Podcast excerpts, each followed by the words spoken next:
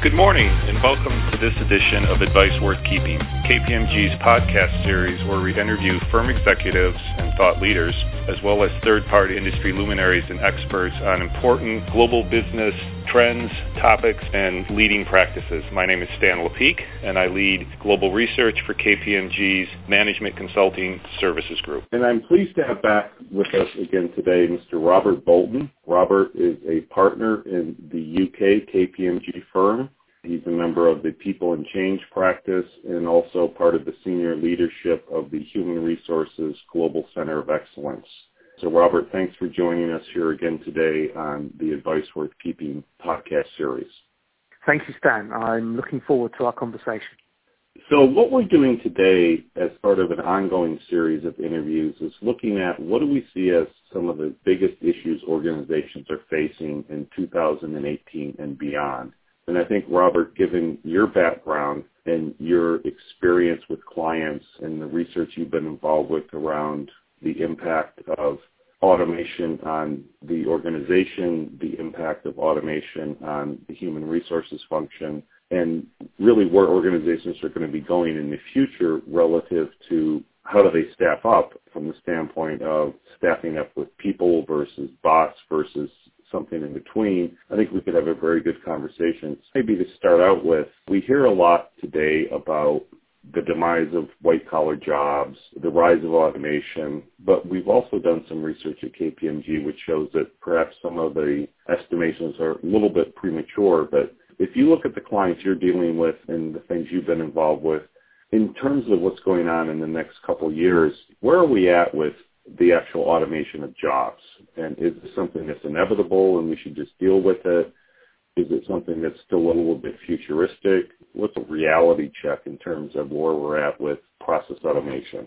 Mm, a great question as always, Stan. And I think the first thing I'd say is that 2017 has been the year of awakening and experimentation.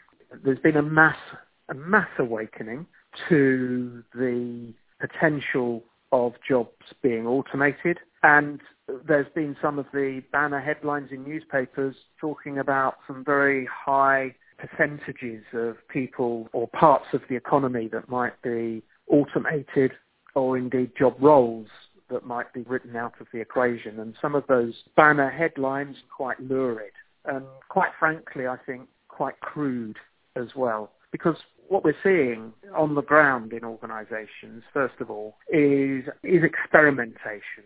Now that experimentation is leading to lessons that are being learnt about the right way to go about this and quite frankly the wrong way to go about this stuff. But I think 2018 is more likely to be a year where we move beyond experimentation and start to be more purposeful about where these technologies can apply. And I think also it's going to be the year when organizations start to take seriously this term that we've used in Rise of the Humans 2, the term being workforce shaping.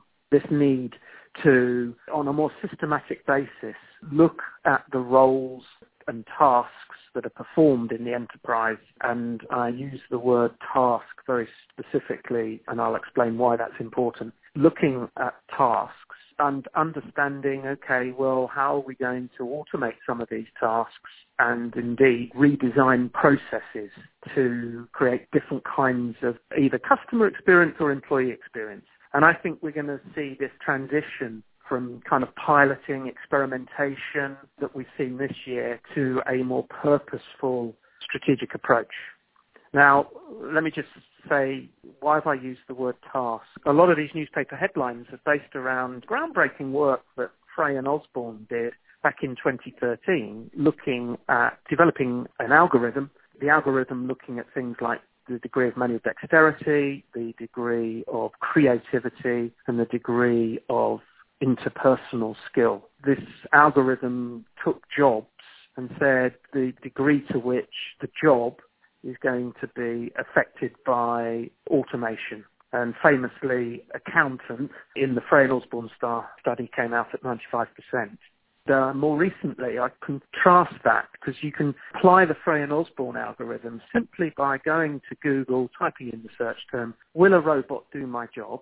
And BBC, as in the British Broadcasting Corporation. And the BBC, on their website, have created a little app that uses the Frey and Osborne data and you can type an occupation in and it comes back to you with a percentage. Now, the reason I use the word task is that if you type, will a robot do my job? And ABC, Australian Broadcasting Corporation, they too have an app, but it's based on a different algorithm, an algorithm that seeks to look at the impact of automation at the task level. And I suspect that that actually is a more nuanced and sophisticated way to look at things. And if you type accountant into that app, it comes back with something like 29%. And not only that, it says, and here's the 29% of the job of accountants at the task level where automation will apply. And of course that leaves 71% of the job where, uh, certainly for the time being, you're going to need a human. And of course, all the more considered analysis now in this space is how are these technologies going to both automate parts of a job, but also what does it mean then for the human? And this idea of humans and bots working together to deliver an outcome is becoming more and more important, as opposed to the crude, here's whole jobs that are going to be written out of the equation which is some cases eventually whole jobs will be written out of the equation. But in a lot of office environments, in a lot of knowledge worker environments, white collar environments, it's less about whole jobs and more about tasks. So Robert, then in terms of two follow-up questions, on the first point, when you look at activities versus entire jobs, what should be the role of the human resource organization versus different functional organizations such as finance or IT in going through that? Because one thing I've certainly seen in our research is that organizations are looking at automation opportunities, but they're not sure where to apply it. So who should be, from your perspective, driving that analysis to say that this activity, X percent of it could be automated, X percent shouldn't? And is that really something that the human resources group should be supporting, or is it something that should be at the functional level, or should it be someplace else?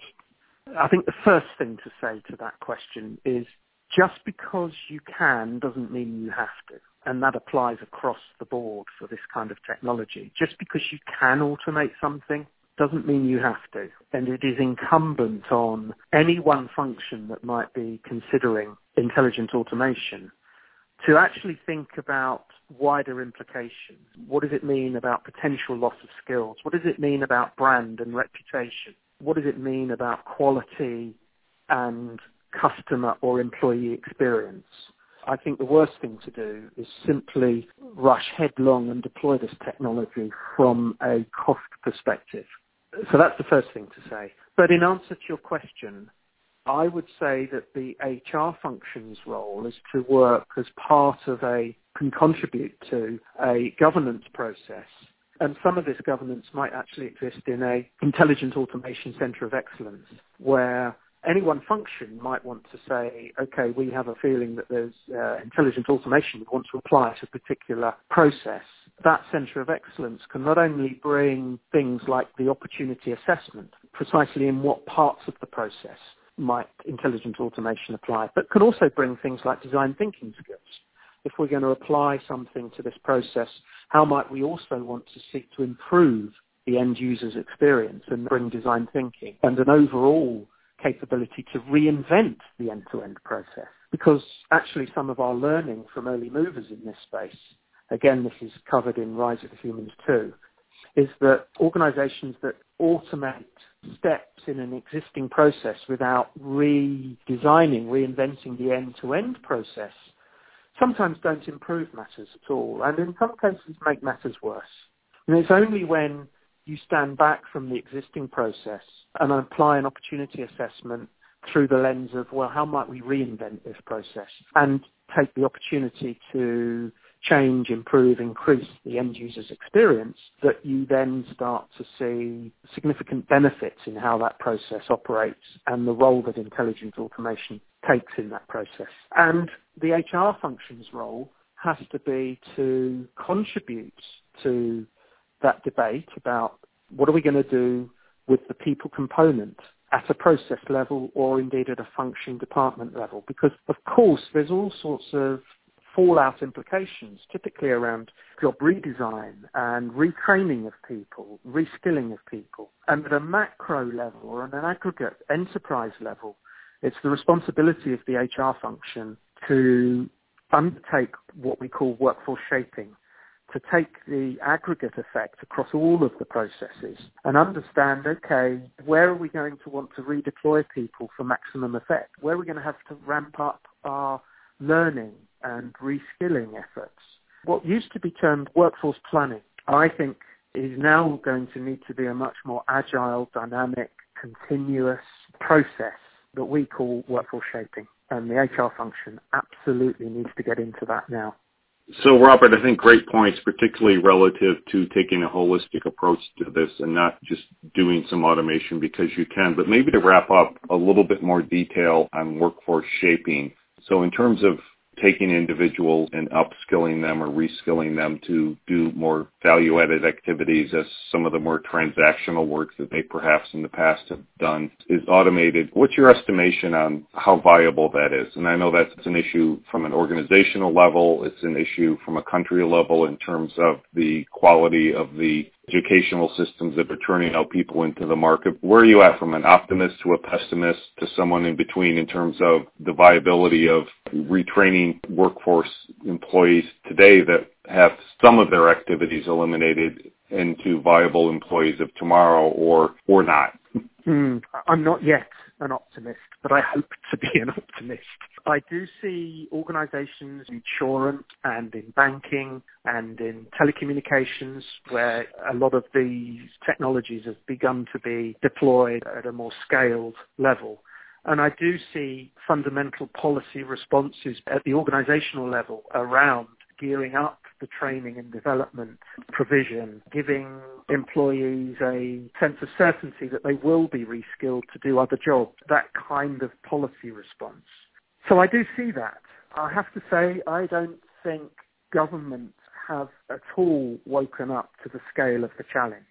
We talk about lifelong learning, but I think this completely throws up fundamental questions around how are we're going to want to provide technical skills training, higher education, university first degree education, and to provide this on an ongoing basis. I know that some of our KPMG research has unearthed the fact that millennials, by the time they're 30, many of them have three to four different careers and all with different skill requirements. We're on target to see millennials by the time they might reach a notional retirement age, with emphasis on notional, could be 10, 20 different careers. Add on to that the fact that particularly younger people have every expectation that they're going to live to 100. And of course, pension provision not being as generous as it once was. So all of this is a perfect storm. We're seeing enlightened organizations seeking to make a response at the employee level to manage the automation anxiety that occurs. But some organizations aren't. Some organizations are saying still a wild west of experimentation and we haven't got to grips with what we are going to need to say to the workforce at large. So they need to wake up to that and start talking to the workforce at large. And at the government level, across the board, the response from government is woefully inadequate. Um, it's a cause for serious concern, I think. Okay, well, Robert, as usual, thank you for some very keen insights. I think you certainly hit on some positive points in that if millennials can live to 100, that's great and have 30 careers, that's wonderful. But I think I also significantly appreciate your concerns around their viability of employment as we go forward. Robert, thank you very much for your time today. For our listeners, certainly link out to the additional research Robert has referenced. We have a lot more materials on this. Robert, again, thank you for your time today. Thank you. And you can find the links to the items we referenced in the show today below the podcast. If you're online, of course, the URL for that is kpmg.com slash us slash podcast. That's our app. Thanks for your participation.